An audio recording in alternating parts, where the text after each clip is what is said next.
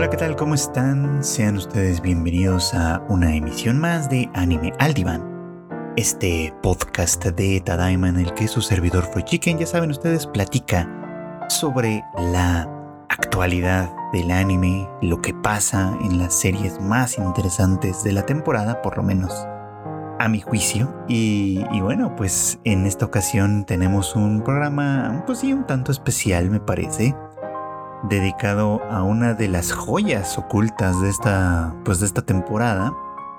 Eh, que bueno, tiene muchas cosas en su contra, me parece a mí, para funcionar en términos de popularidad y de, pues y de éxito, digamos, como en la gran masa de, de fans del anime y demás, que por supuesto están invertidos, eh, por supuesto, todos sus, sus, intereses en series, pues sí, sí, seguramente mucho más populares como, no sé, Jujutsu Kaisen o Mushoku Tensei y demás, pero que pues harían bien en echarle una miradita a esta serie que estrenó Netflix ya hace unas semanas que se llama Okuda Inner Chambers o Los Aposentos Privados y que bueno ya había platicado un poco sobre ella en otros episodios eh, y, bueno, lamentablemente pues padece mucho de este síndrome de Netflix, ¿no? De estrenar toda una serie de un solo jalón, digamos, en un, en un día, en un jueves o un viernes, no sé. De tal manera que pues quienes la vieron en ese momento, quienes le llamó, les llamó la atención probablemente en el transcurso de ese mismo fin de semana, acabaron viéndola completamente y pues para estas alturas ya quedó un tanto como en el olvido, ¿no? Atrapada, digamos, como entre otras series mucho, mucho más populares. Eh, pero quiero rescatar esta, en buena medida porque yo acabo de terminarla, me la fui viendo un poco más despacio, digamos, tratando de ver algunos, unos pocos capítulos cada vez. Y bueno, también es un poco más corta de lo que normalmente sería una serie de temporada, porque son solo 10 episodios aunque en Running Time, ahora que lo pienso, tal vez sea lo mismo que una temporada completa, dado que su primer episodio es uno bastante, bastante largo. y tiene ciertas razones para ello, ¿no? Les voy a platicar por si no saben de qué va esta historia. Eh, pues cuento un poquito, ¿no? Porque es una historia muy interesante que eh, entremezcla, digamos, muchos elementos reales de la historia de Japón con una cuestión completamente ficticia, que es lo que le da un valor extraordinario. Porque, obviamente, porque pone, al hacer este cambio, este cambio radical, digamos, pone de frente, mm, pues algunas cuestiones que de otra manera sería muy difícil que se pudiesen explorar pero les platico rápidamente. La serie inicia, esto es importante destacarlo, presentándonos a una persona muy particular que es la octava shogun del periodo Edo, es decir, del clan Tokugawa, quien es una chica que, bueno, pues sí, ¿no? De alguna manera eh, ha movido las cosas para convertirse en la heredera del shogunato, digamos, es decir, en la líder militar y política de facto de Japón, en un Japón que, pues sí, en esta época en particular, se encontraba bajo el dominio de, los samuráis, de los militares, digamos, ¿no? Y, que a pesar de contar todavía, por supuesto, con la figura del emperador, eh, pues el verdadero poder político recaía en esta otra figura que era el shogun. Pero la peculiaridad de Oku es que en este caso el shogun no es otra cosa, bueno, no es un hombre, como en la historia tradicional, sino una mujer. Que, pues sí, siguiendo una cierta tradición, toma eh, un nombre masculino, en este caso el nombre de Yoshimune. Ahora bien, eh, resulta que Yoshimune, llegando a la oficina, digamos, ¿no? a, la, a la oficina shogunal en el castillo de Edo, que hoy es el Palacio Imperial de Tokio, eh, pues comienza a hacer ah, algunos, pues algunos cambios, comienza a hacer algunas investigaciones, porque se da cuenta que de alguna manera, eh, pues muchas de las cosas que funcionan en ese, en ese palacio y demás, pues tal vez no están funcionando en realidad como deberían, ¿no? Yoshimune enfrenta el, pues ahora sí que el difícil eh, desafío de, reparar las, golpeadas finanzas del país, de alguna manera de readministrar algunas circunstancias que están sucediendo, por supuesto, y por ello es que es importante para ella, digamos, empezar a hacer una investigación como tal. Eh, después de, obviamente, este primer episodio en el que se nos presenta este personaje, se nos presentan algunas de estas vicisitudes que enfrenta y que finalmente la llevan a, rastrear, digamos, en los registros de estos aposentos privados, cómo fue que, iniciaron, digamos, como ciertas tradiciones y ciertas maneras de funcionar de, todo este sistema sociopolítico en, cierta medida. Eh, pues es como, como de alguna manera la historia nos lleva al, punto que verdaderamente quiere contarnos en, un primer, en primera instancia. Y esto es la historia de la tercera shogun de esta dinastía, llamemos, es decir, Iemitsu Tokugawa. Y la primera gran sorpresa que Yoshimune se lleva al examinar estos registros del pasado, digamos, es que Iemitsu Tokugawa originalmente era un hombre. Y en algún punto, eh, la persona, por así decirlo, se cambió por una mujer que preservó el nombre de Iemitsu y que a partir de ahí la, eh, pues el linaje, digamos, de la, de la dinastía del clan Tokugawa de alguna manera continuó estando sobre los hombros de las mujeres. Pero en una circunstancia muy particular, porque así como Yoshimune tomaba un nombre de hombre para convertirse eh, pues activamente en la shogun como tal, Así pasaba también con muchas mujeres que, eh, que eran las gobernantes regionales eh, de facto, ¿no? Herederas, bueno, herederas legítimas, digamos, de estos clanes samurái que gobernaban las provincias en representación, digamos, del shogun, y pasaba exactamente lo mismo. Eh, todas ellas eran mujeres, pero todas ellas estaban registradas con nombres de varón eh, y, bueno, sus nombres femeninos existían, pero no en el registro, no existían y se usaban de manera informal, pero no existían en el registro. Ese es el cambio fundamental que la autora de Oku, este, eh, que obviamente esto se basa en un manga, eh, un manga distinto, pues, ¿no? En un manga que tiene otras características. Bueno, la autora de Oku, este es el cambio fundamental que introduce, ¿no?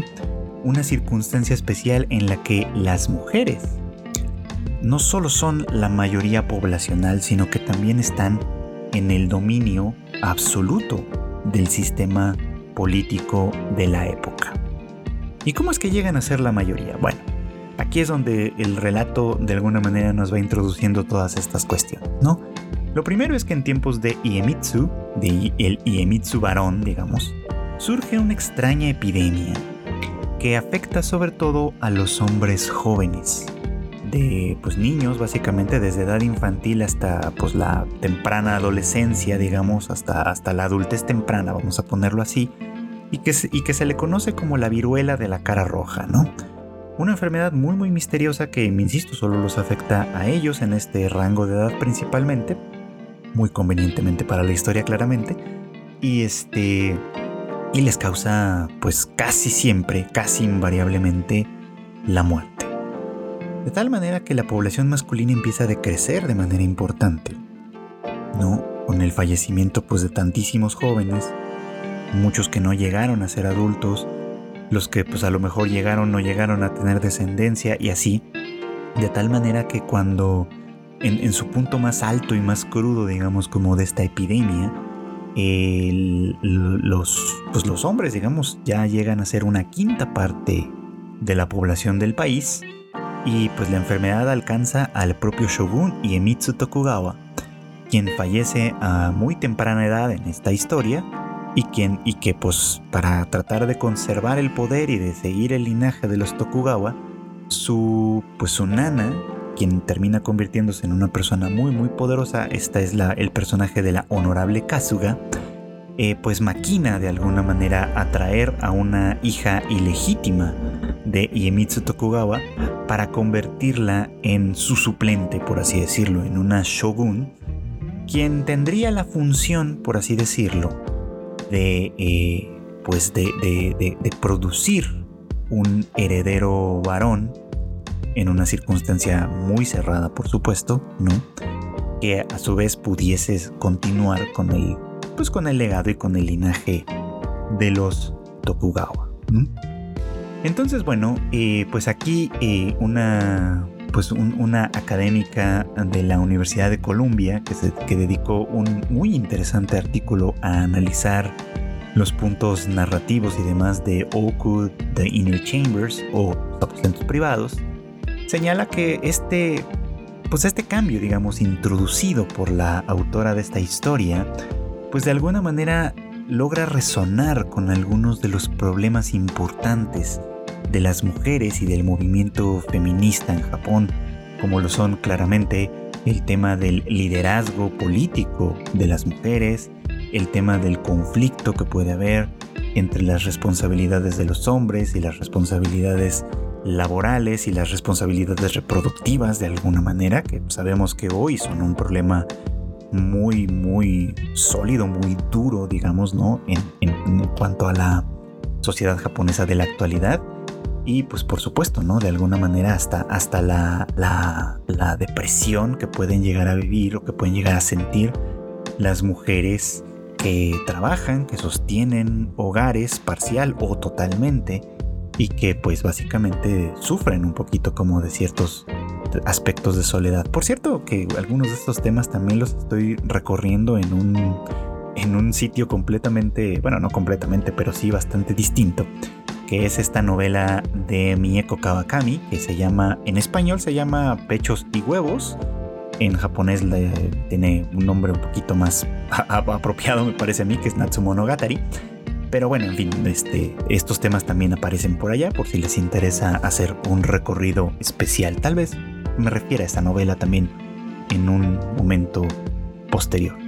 Pero bueno, decía yo que este cambio de alguna manera, este, pues fundamental, eh, que se instaura de alguna manera en esta historia, pues pone sobre, sobre la mesa muchos de estos problemas de la sociedad japonesa eh, de la actualidad y desde luego pues pone sobre todo muchos de estos, de estos problemas pues no también en un elemento completamente ficticio pero que eh, pues no por ello deja de estar desprovisto de cierto, pues sí, de cierta realidad. creo que estoy repitiéndome un poco, pero quiero enfatizar esa parte, ¿no? Que aunque se trata como de una suerte de distopía, vamos, ¿no? De distopía retroactiva, imaginaria, que entremezcla estos aspectos históricos con estos aspectos de fantasía, eh, pues en realidad atiende y muestra problemas de la realidad en distintos, en distintos sentidos, ¿no? Lo interesante, observa eh, esta, la autora de este artículo que analiza Oku, que se llama Hori, bueno, se apellida Hori, este, sí, como la de Jorimilla, este, es que eh, en esta historia, así como la va construyendo, eh, esta autora, incluyéndose ella misma, definiéndose a sí misma, perdón, como una, como una feminista, con todas las implicaciones que eso tiene en el mundo y en Japón en particular, lo que hace no es una, una suerte como de utopía, digamos, ¿no? Donde las mujeres están en el poder, donde todo cambia radicalmente para bien, porque pues porque algunos, por ejemplo, como algunas pensadoras muy radicales, probablemente, de, bueno, muy radicales del feminismo, de pronto parecieran adelantar un poco como la idea de que si las mujeres estuvieran a cargo de prácticamente todo, muchas cosas no serían como son, muy probablemente serían mucho mejores. Bueno, eh, a pesar de, considerarse a sí misma como feminista, eh, Yoshinaga, la autora de esta, de esta historia, mm, demuestra a través de, este cuento que los mecanismos de opresión no están realmente en el género o en el sexo, sino en las estructuras de poder. Pareciera que de alguna manera esta es la idea que adelanta, ¿no? Esta es de alguna forma la cuestión que propone y la propone de distintas maneras. Recordemos, por ejemplo, que Yoshimune, la, pues la shogun del primer episodio, que es quien de alguna manera eh, revisa los registros anteriores y gracias a eso es que nos cuentan la historia de Iemitsu, ella es la primera en darse cuenta, por lo menos la primera en hacer algo al respecto, con el, eh, pues con, con una cuestión burocrática sumamente complicada. Por ejemplo, ella observa que, bueno, al, convertirse en shogun, pues tiene a su disposición un, un harem de, de, varios eh, cientos, algunos cuentan miles de hombres que trabajan exclusivamente para ella. Cumpliendo distintas funciones, claramente, ¿no? Cocina, este, guardias, demás. Pero muchos de ellos, especialmente los más atractivos, digamos, entre, de entre ellos, son este, pues, hombres que están destinados a compartir la cama de, de, shogun con un propósito muy, muy particular, que es específicamente la reproducción. La producción, vamos en este caso, muy literalmente hablando, de un heredero. Eh, y bueno, pues Yoshimune, la octava shogun, digamos, que es la, que inicia todo, esta, todo este relato en, la serie, eh, pues se da cuenta primero que nada de que en un país que tiene tantos, tantas, tanta falta, digamos, como de hombres que trabajen, que, que convivan, digamos, con otras mujeres, que se reproduzcan, que incrementen la población y demás, por ejemplo, este, pues estén resguardados sin mayor beneficio real, digamos, ¿no? En un palacio en el que, pues no tienen absolutamente nada que hacer, ¿no? Esto, hay que decirlo, es muy interesante. Coincide con cierta realidad. El Yoshimune de, de, la realidad, digamos, el shogun, el shogun de la historia real, digamos, eh, hizo algo parecido en realidad, ¿no? Él, eh, pues en un momento dado, este, tratando de adelgazar precisamente, ¿no? El, altísimo costo que ocupaban los aposentos privados en las finanzas, digamos, de, la oficina shogunal en ese momento, decidió pues precisamente deshacerse de, algún peso, de algún peso muerto, digamos, en ese caso, ¿no? Y la historia cuenta que eh, este hombre, este shogun, Yoshimune, el Yoshimune real, vamos, espero que esto no sea demasiado confuso, eh, pues pidió, digamos, ¿no? a, sus, a, sus asistentes que eh, elaboraran una lista de las 50 mujeres que formaban parte de los aposentos privados, que fueran las más hermosas y las, y las más gráciles, digamos, de entre todas ellas. Eh, y bueno, pues quizá los registros que, que, hubiera de ese momento seguramente serían muy interesantes al respecto porque pues sin haber dado ninguna explicación al respecto, pues sí, las, las, se, hizo, se hizo una larga lista de 50 personas que se consideraron como las mejores, las más bellas, etc.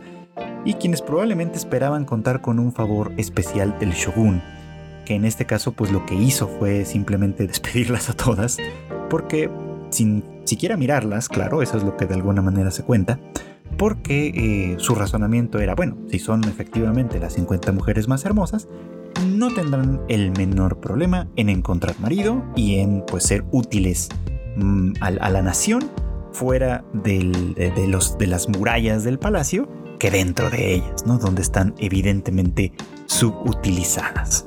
Bueno, la Yoshimune del anime, del manga por, por, por, por extensión, digamos, ¿no? Pues hace exactamente lo mismo, ¿no? Reúne a los 50 hombres más atractivos y más talentosos y más todo, y los envía a cumplir con esta misma misión, ¿no? La de ir a, salir de las murallas del palacio, eh, convertirse en hombres trabajadores, en padres de familia y en todas estas cosas, y así beneficiar no solo a la, a la oficina shogunal que está desesperada de hacer un ahorro de fondos, sino que también este, beneficia al país a través de esta producción eh, en términos laborales y reproducción en términos poblacionales, digamos, de alguna manera, ¿no?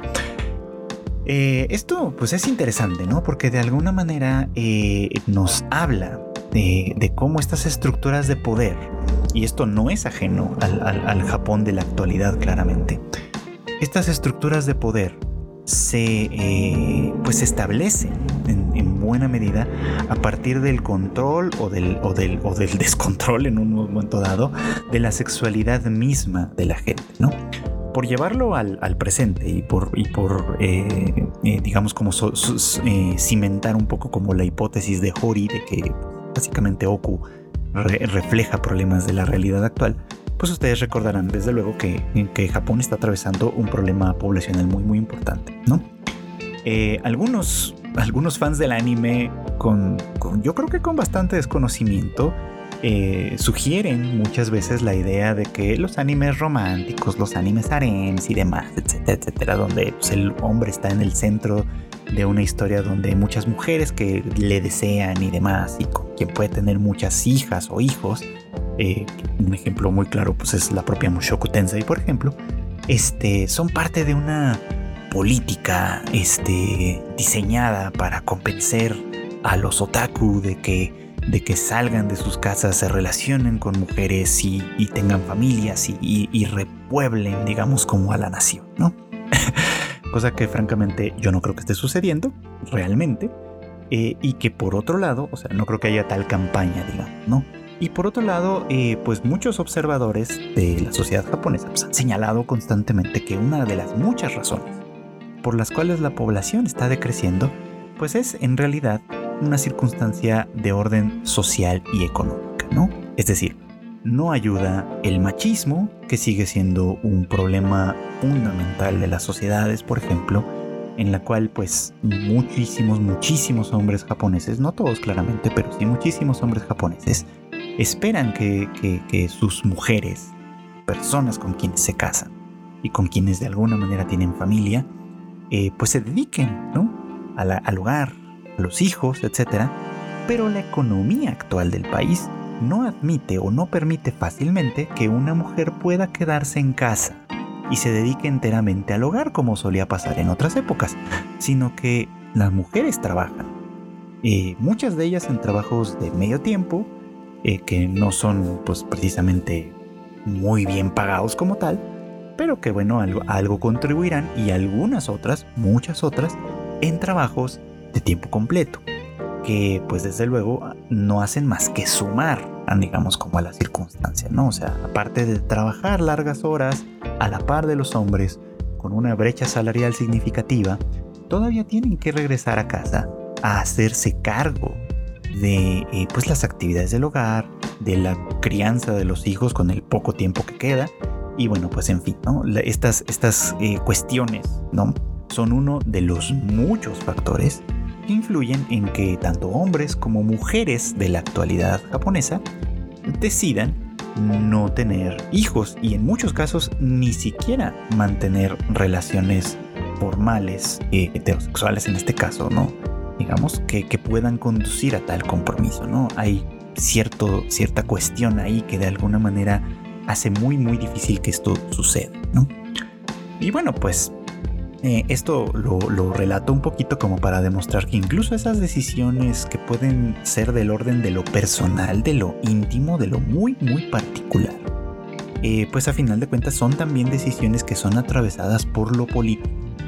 Eso pasa en la realidad y eso pasa en la fantasía. En el caso de Oku, pues pasa exactamente así, ¿no? Eh, con esta idea, con esta, eh, y, bueno, con esta introducción fantástica, digamos, en la que los hombres son una minoría, eh, pues sí, monopolizar una gran cantidad de ellos en el harem privado, digamos, de la Shogun, parece un completo desperdicio, pero al revisar la historia, al Yoshimune hacer esta revisión histórica, digamos, de las decisiones que se tomaron en el periodo de su antecesora y Emitsu, la tercera shogun, digamos en este caso, este, pues tratan de arrojar un poco como de luz a por qué se fueron tomando, pues de alguna manera, estas, eh, pues, pues sí, estas decisiones, ¿no? Que son ciertamente muy, muy interesantes. Aquí es donde se introduce a un personaje que va a ser fundamental para el desarrollo de la trama y que es pues ni más ni menos que este Arikoto. Arikoto es pues un varón efectivamente que al principio de la historia eh, en, Oku eh, pues se nos presenta como un joven quien se ha convertido, viene de una familia noble de Kyoto y se ha convertido en el abad de un templo importante. Entonces entre sus, eh, pues entre sus, responsabilidades, digamos, está la de ir a presentar sus respetos al shogun, ¿no? Eh, una fórmula, digamos, como política de, demostración de lealtad, digamos, ¿no? Tras lo cual, pues entonces regresaría a su templo a dedicarse pues a sus actividades monásticas, ¿no? La cuestión es que, este, pues una vez llegando ahí, eh, pues se le ve cierto potencial más bien como para formar parte de, del harem privado de la shogun, por lo cual pues la, la, la, honorable Kasuga, no, esta mujer que tiene en este punto importante de la historia un momento, un, poder político muy, muy grande, digamos, ¿no? Pues maquina las cosas para retener a Arikoto y a su séquito de alguna manera en la ciudad de Edo, este, con la finalidad de convencerle de abandonar los hábitos y formar parte del harem privado de, de Iemitsu.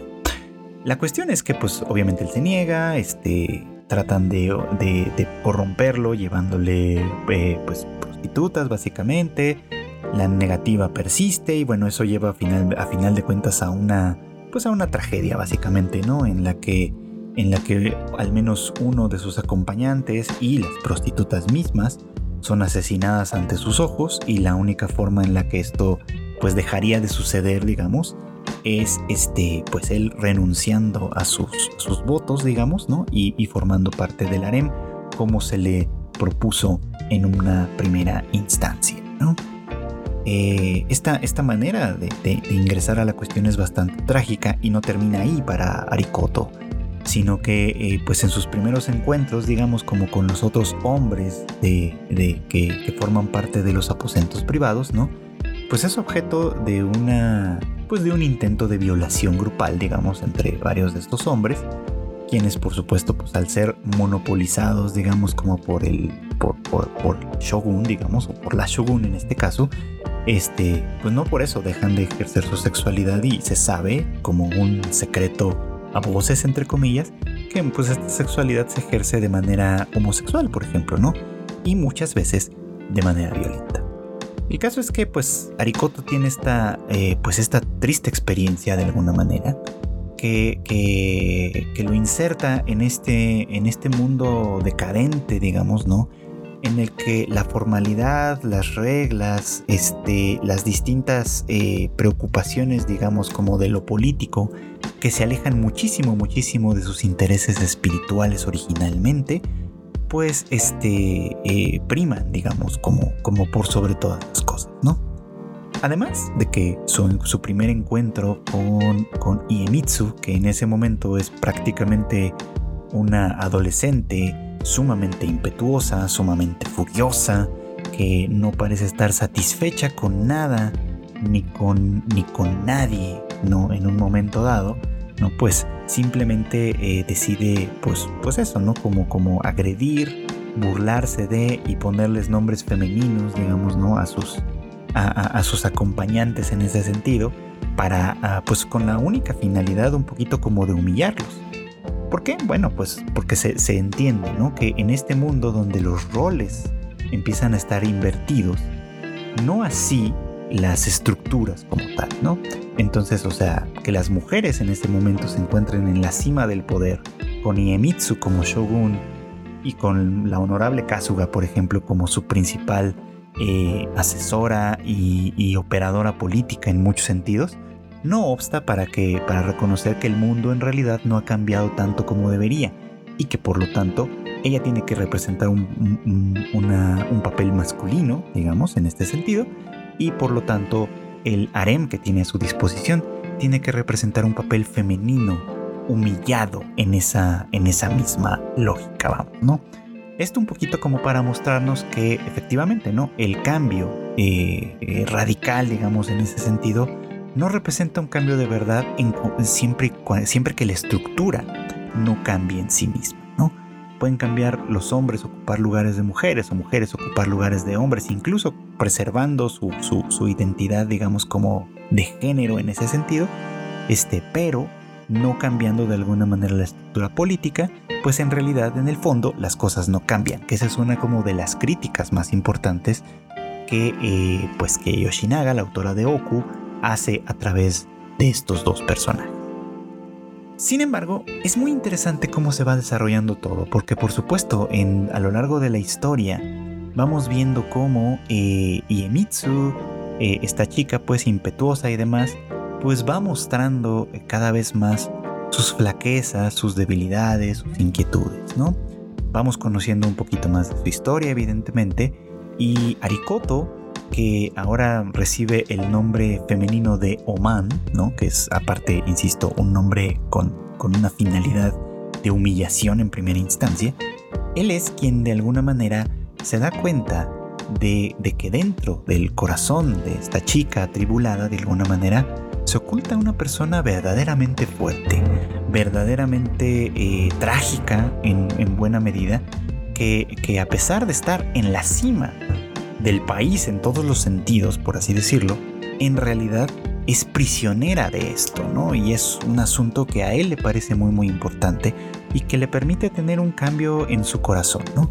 que, su corazón a final de cuentas con esta orientación religiosa que buscaba eh, ayudar a todo el mundo o a cuantas personas pudiera eh, bajo la túnica digamos del monje, pues ahora iba a enfocar todos sus esfuerzos en salvar aunque fuera a una sola persona, en este caso a, a Iemitsu, ¿no? Que, que, pues está siendo prisionera de alguna manera de toda esta circunstancia. Y bueno, pues ambos realmente comparten, ¿no? Esto me parece que es importante, experiencias muy muy semejantes.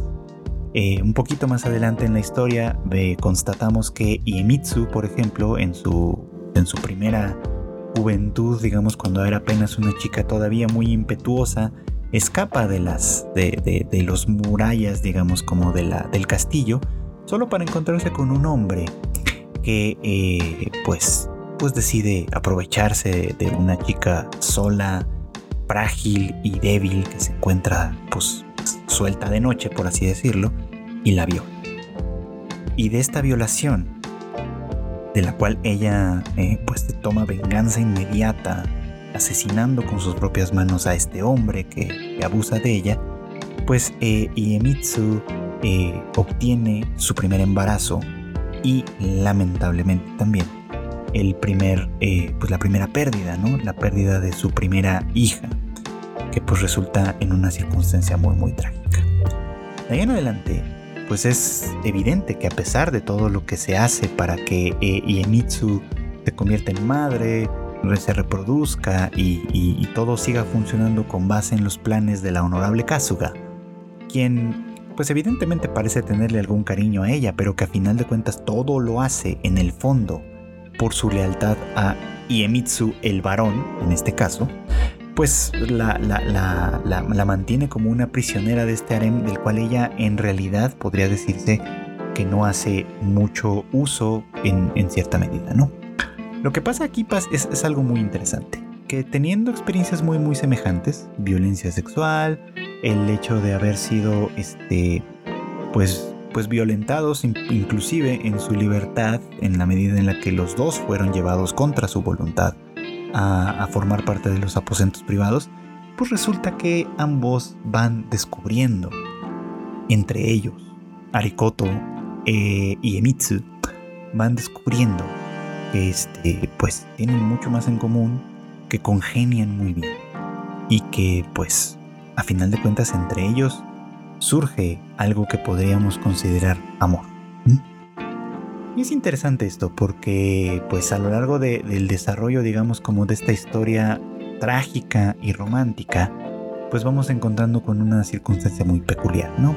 Al principio la honorable Kasuga, que por cierto no sé si ya lo mencioné antes ahorita o no, pero pero también es una persona real, es decir, e, ella, ella sí, es, este, sí fue una persona que existió, sí fue una persona que tuvo muchísimo poder político durante el gobierno, digamos, de Iemitsu y que por supuesto que fue quien estuvo organizándole los aposentos privados con mujeres en la historia real, digamos, ¿no? Para mantener satisfecho y, funcionando, digamos, ¿no? Y obviamente, este pues sí, feliz de alguna manera a Iemitsu. Bueno, este personaje sí existe en la realidad y más o menos cumple con la misma función en Oku, ¿no? En este caso, es ella quien le provee de hombres, es ella quien de alguna manera manipula las cosas y con el mismo propósito tanto en la realidad como en la fantasía. Garantizar la existencia de un heredero, de un heredero que continúe con el legado de los Tokugawa, que eso es lo que le importaba más.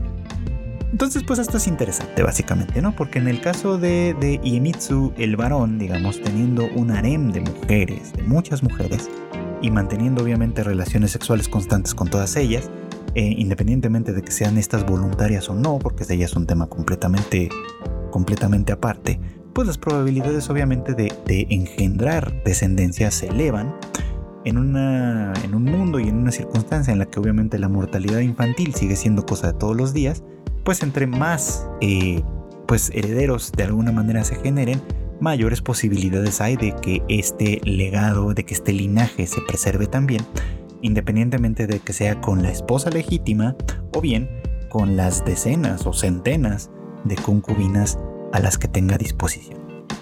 E, esa era la norma en la realidad, digamos, ¿no? Este, una reproducción masiva, digamos, ¿no? De, del gran general, del gran shogun, digamos, ¿no? Que, iba a, representar una pelea de intereses, digamos, al interior de su, de su familia, de, sus, de, los hermanos, de alguna manera, que van a nacer de sus distintas uniones y de los cuales tendrá que surgir, eh, pues, el gran, el, líder que continúe, ¿no? En la manera en la que Yoshinaga, Yoshinaga nos presenta la historia en Oku, la circunstancia es más complicada porque aquí tenemos solo a una mujer eh, eh, la Iemitsu eh, femenina, digamos, ¿no? Que obviamente no puede reproducirse constantemente, ¿no? Sino que pues cada embarazo lleva su tiempo, en cada oportunidad obviamente se espera que nazca un varón, este, y bueno, si nace una niña, pues, pues, este, pues habrá que hacer de alguna manera de tripas corazón y a ver qué sucede con esto, ¿no? Por supuesto.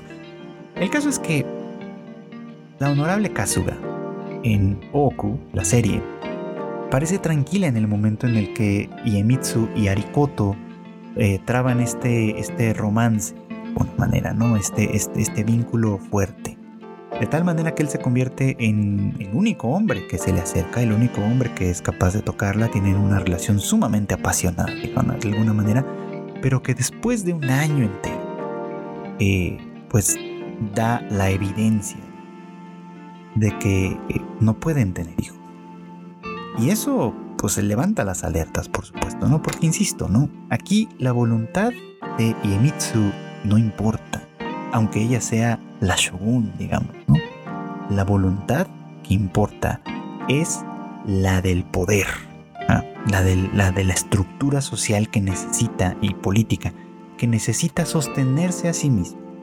De tal manera que Kasuga eh, maquina de alguna manera lo suficiente como para separar a este par de amantes y atraerle a, los ojos de Iemitsu pues distintas personas. El primero de ellos es un, hombre que pues básicamente van y coercionan del pueblo, uno de los pocos hombres que sobreviven de alguna manera y que de hecho este, durante su juventud se ha dedicado a salir con distintas mujeres a y a cambio de dinero mantener relaciones sexuales con ellas para que ellas puedan pues tener hijos, que obviamente esto se convierte como en un en, eh, una necesidad fundamental, digamos, al nivel de al, nivel de los de la población general, por supuesto, ¿no?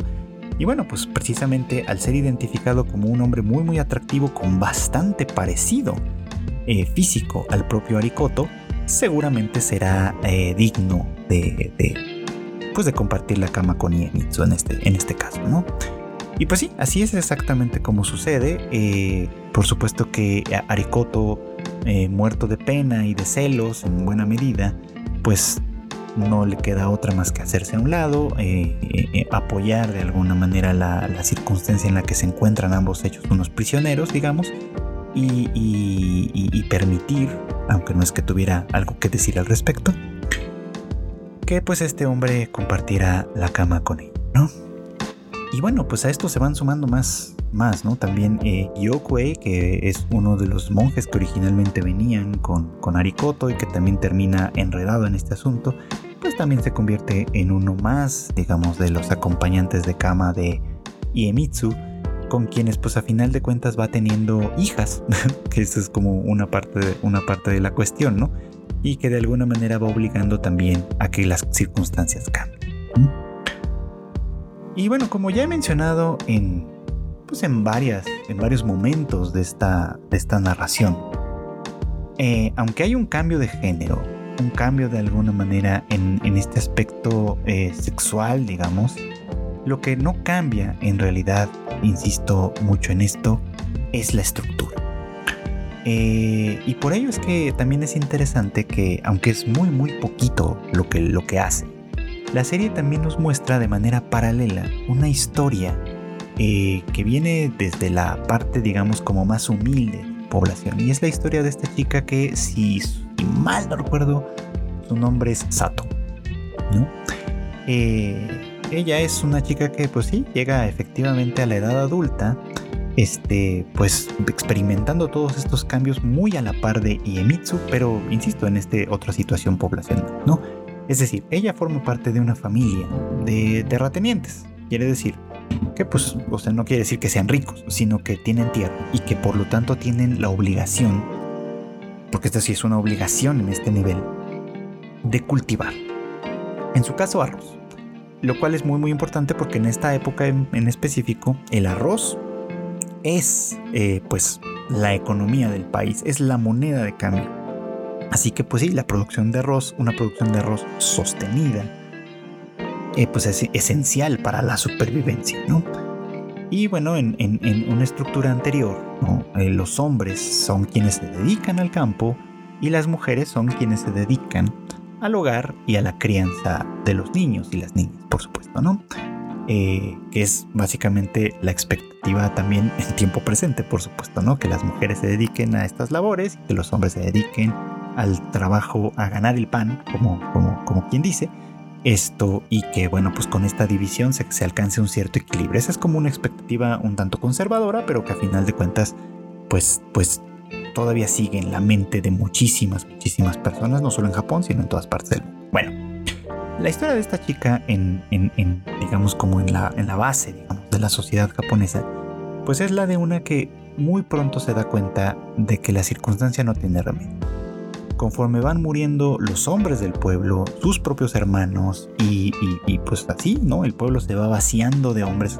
Ella es la primera en darse cuenta de que eh, el trabajo en sí lo tienen que tomar las mujeres. Y, al principio se enfrenta a la oposición de la estructura social, digamos, ¿no? Al principio se enfrenta a la oposición de su abuela, por ejemplo, quien no concibe, ¿no? Que las mujeres abandonen sus responsabilidades como tal y se dediquen al trabajo del campo. Pero bueno, la necesidad obliga y eso de alguna manera hace que se empiecen a movilizar las cosas en ese sentido, ¿no? Y cuando hay otra escena muy muy interesante también en la que cuando, hay, un momento en el que se tiene que tomar una decisión conjunta, ¿no? Hay una plaga eh, que está afectando los arrozales y, pues la, la, solución es obviamente conseguir un cierto aceite que se tiene que esparcir por los cultivos para alejar la plaga de langostas. Y Sato propone pues que, que, que, se compre eh, de manera comunitaria, que es decir, que toda la comunidad invierta dinero en comprar este aceite para que se pueda pues este, esparcir por todos los campos, porque a final de cuentas no es algo que se pueda hacer de manera individual. Si quiere eliminarse una plaga, se tiene que hacer, pues vamos, como la pandemia, ¿no? Se tiene que hacer este, con, un proceso de prevención, de vacunación, vamos a ponerlo en esos términos, que abarque absolutamente a todos. Y la, y la propuesta era que pues, quienes tienen campos más grandes, obviamente inviertan un poco más de dinero que quienes tienen campos más pequeños. Y el anciano del pueblo, que es un hombre, ¿no? Se opone y les dice a ellas, ¿no? Que, que este tipo de decisiones la tienen, no las pueden tomar ellas, sino que las tienen que tomar los hombres de la casa. A lo cual pues ella responde, ¿no? Que cuáles hombres básicamente, ¿no? Si son ellas quienes están ahí, ¿no? Y ella todavía tiene una idea adicional, por ejemplo, ¿no? Que básicamente consiste en que en, una inversión ahora sí completamente de los roles, ¿no? Que, eh, que, los hombres en vez de estar desocupados como, como, como suelen estar, simplemente dedicándose a la vagancia y a la reproducción indiscriminada de niños que en muchos casos van a morir muy jóvenes claramente, este, pues se dedicaran a las labores que eran tradicionalmente de las mujeres, es decir, al cuidado de la casa, del hogar y de los niños, ¿no? Y de las niñas, desde luego, ¿no? Cosa que llega un momento en el que pareciera que se considera como un ultraje, vamos, ¿no? Porque pues así como Iemitsu de alguna manera se va dando cuenta de, que el país necesita cambiar paulatinamente para acomodarse a sus nuevas circunstancias, este, ella también se da cuenta, esta chica eh, aldeana, digamos, se da cuenta también de que la realidad de su pequeño hogar en realidad no es muy distinta de la realidad del país y que pues a final de cuentas ella tiene que hacer todo lo que sea posible para la subsistencia de sí misma y de los suyos, lo que a final de cuentas le trae, como a Iemitsu por cierto, una muerte muy, muy temprana. Y, insisto, todos estos aspectos son increíblemente interesantes en realidad. Porque, como ya mencioné en repetidas ocasiones en este episodio, ponen en tela de juicio este aspecto, ¿no? El cambio de género realmente no hace una diferencia si no hay un cambio en las estructuras. Es decir, que para que cambie la, forma en la que nos organizamos y la forma en la que entendemos nuestras sociedades, se tiene que entender de una manera mucho más colaborativa. No solo entre los géneros binarios, digamos, ¿no? sino entre pues, cualquier básicamente individuo que forme parte de una sociedad, porque a final de cuentas lo único que puede de verdad resolver las circunstancias es una cuestión comunitaria. Y Emitsu no termina de darse cuenta de eso. Esta chica Sato sí, pero Iemitsu tal vez. Y en buena medida se debe a que está encerrada en un sitio en el cual tiene escaso contacto con la, con la sociedad, ¿no?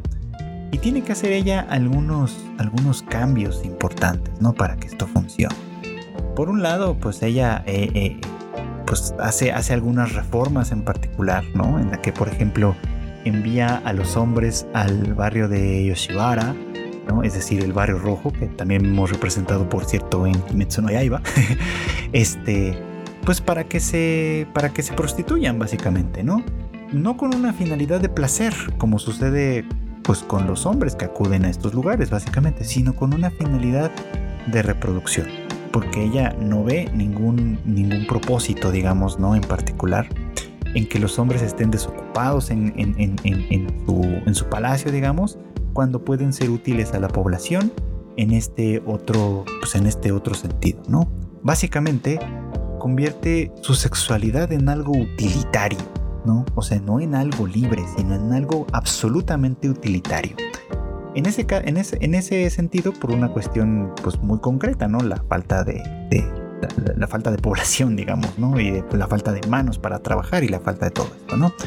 Pero pues en, la realidad la cosa no es tan distinta. Quizá no es por una cuestión de, de, reproducción en sí, pero sí es con una cuestión de administración, digamos, como de los recursos, en este caso entendidos como recursos, tanto humanos en el caso de los hombres como de los recursos sexuales femeninos, básicamente, ¿no? A quienes se trata como objetos. O sea, aunque el propósito cambia, por ejemplo esta política de Iemitsu de enviar a algunos hombres a Yoshiwara, el propósito de fondo es un propósito práctico. En el nivel simbólico es exactamente lo mismo que pasa con la prostitución como la conocemos tal cual, ¿no? Que en muchos casos, no digo que en todos, porque evidentemente también existen personas que hacen esto, este, este, este trabajo de manera libre, a cierto punto supongo yo, este, eh, en, muchos casos, en muchísimos casos, se trata simplemente de una explotación, con fines económicos, por supuesto, que, simplemente utiliza a la gente como recursos. O sea, en el fondo, simbólicamente hablando, esto no cambia, ¿no? Eh, y Emitsu también establece esta regla de que, de que en adelante el primero que, de alguna manera eh, tome la virginidad de la shogun, pues será eliminado, será ejecutado, ¿no? con honores si quieren y con ciertas cosas, pero a final de cuentas ejecutado simple y llanamente por ser aquel que de alguna manera ha eh, lastimado un cuerpo soberano de la shogun, que en este caso pues obviamente es como una especie como de venganza transgeneracional, ¿no? En la cual ella que no olvida, ¿no? Esa primera violación de la que fue objeto, pues es alguien que de alguna manera transmite hacia los siguientes esta misma circunstancia, entendiendo que sus sucesoras van a pasar por un proceso semejante en el cual muy probablemente se encontrarán prisioneras de las cuatro paredes de los aposentos privados y no van a poder tomar decisiones por su cuenta, no van a poder decidir a total cabalidad con quién acostarse, por ejemplo, o qué tipo de vida llevar, no van a ser capaces de nada, ¿no? Y, y, bueno, pues vemos un poco de una manera muy, muy patente y muy, muy clara cómo esto a final de cuentas pues representa, no representa un cambio, insisto, ¿no? Simplemente representa una distopía en todos los sentidos. Y que verla como desde, el punto de, desde un punto de vista masculino, como el que represento yo y como el que representan muchos otros, es muy muy interesante porque creo que tal vez quienes vean esta serie me podrán decir si su experiencia es parecida o no.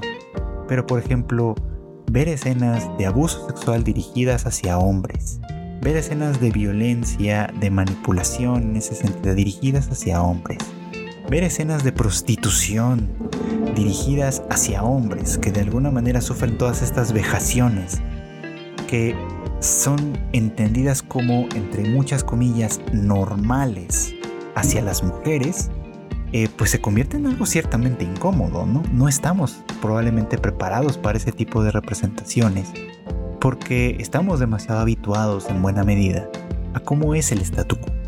Y en el statu quo, la sexualidad de la mujer es algo que se posee, que se domina y que se utiliza en un momento dado, no algo que se ejerce con libertad, con, eh, pues sí, con libertad y con alegría, como se esperaría o como debería de ser, me parece a mí, ¿no? Este, y en ello, pues va muy de la mano esta crítica que también ya platiqué en algún momento, me parece que en el especial de Data Life lo platicaba, eh, esta crítica que hace Judith Butler, por ejemplo, a la, a la teoría psicoanalítica de Jacques Lacan, ¿no? Por ejemplo, ¿no? Que si ustedes, pues, recordarán o sabrán, quizá, no lo sé, pero bueno, si no les platico muy, muy rápida y muy someramente, pues Lacan pensaba, valiéndose un poquito en esta criticadísima teoría de Sigmund Freud de la envidia del pene, que pues sí, efectivamente, el pene o el falo simbólico, que es lo que de alguna manera utiliza Lacan en su propia teoría, es de alguna manera el, eje central del poder, por así decirlo, ¿no? El eje central de la fuerza de lo masculino. Sin embargo, Butler esto, pues, critica esta, esta postura señalando que pues casi de alguna manera como sin darse cuenta, Lacan pone estos términos, este término del falo por ejemplo y del poder por lo tanto, en términos de algo que se tiene y no algo que se es. Por lo tanto, desde, deduce Butler, las mujeres, que es aquello que los hombres ansían poseer y dominar y manipular y utilizar a su favor, son simbólicamente el falo. Es decir, el poder real reside en ellas y es de alguna manera eso lo que, eh, lo que los hombres buscan poseer, controlar y demás para sostener su statu quo. Una teoría interesante, si me, si me preguntan a mí, que me parece que tiene bastantes, bastantes correlatos en la realidad. Dígase el harem de Iemitsu y de todos los, o de la gran mayoría de los, de los grandes samuráis de la historia de Japón, de obviamente de los grandes reyes, de los grandes nobles y de muchísimas otras eh, personalidades de poder, tanto en el pasado como en el presente, que han hecho precisamente de su dominio de, de, individuos y de grupos vulnerables en un momento dado, como son las mujeres, los niños y demás, una manifestación y una demostración de su poder, más que cualquier o que casi cualquier otra cosa, ¿no? En Oku, pues lo que sucede simplemente es una inversión de papeles, ¿no? Las mujeres son quienes ocupan estos sitios de poder, quienes obviamente eventualmente empiezan a ser las herederas legítimas porque no hay de otra, aunque tomen nombres masculinos, quienes empiezan de alguna manera a dirigir los designios de, la nación y a tratar de sacarla adelante en una circunstancia de crisis como lo es esta epidemia, pero sin cambiar la estructura. Y entonces, los horrores siguen siendo los mismos, solo que ahora dirigidos por una población, hacia una población, perdón, que en nuestra realidad no se considera vulnerable, no se considera vulnerada en muchos sentidos, sino que se considera simplemente eh, la aquella que está legitimizada en todo sentido para ostentar, para tener, para poseer, en términos de Judith Butler, el poder. Pero si las mujeres ocupan el poder simbólicamente hablando de la misma manera en la que los hombres hoy lo ocupan, la circunstancia real no cambia. La circunstancia real sigue siendo exactamente la misma porque el poder, a final de cuentas, no se ejerce como un, eh, como un instrumento, digamos, de la comunidad, sino se ejerce como un instrumento de opresión, de dominación y de uso de las personas como si fuesen objetos. Y bueno, pues esto fue todo por hoy. Muchas gracias como siempre por acompañarme en el anime al diván. Ya saben ustedes que este podcast se emite todos los miércoles en algún momento del día. Ya estará disponible a través de las distintas plataformas de audio. Ya saben ustedes Spotify, Apple Podcast, Google Podcast, todas estas cosas, ¿no? Para su conveniencia, pues está en todas ellas y también en muchas otras plataformas pequeñas.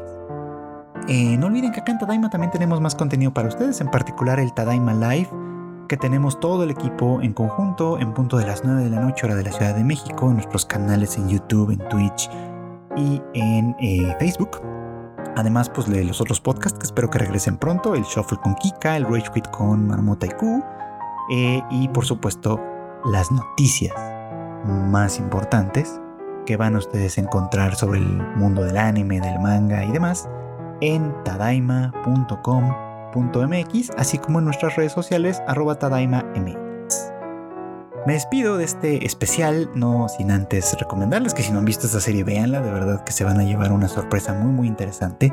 Si ya la vieron, pues platiquen conmigo cuáles fueron sus impresiones, si están de acuerdo o en desacuerdo con todas las cosas que platiqué ahorita con ustedes.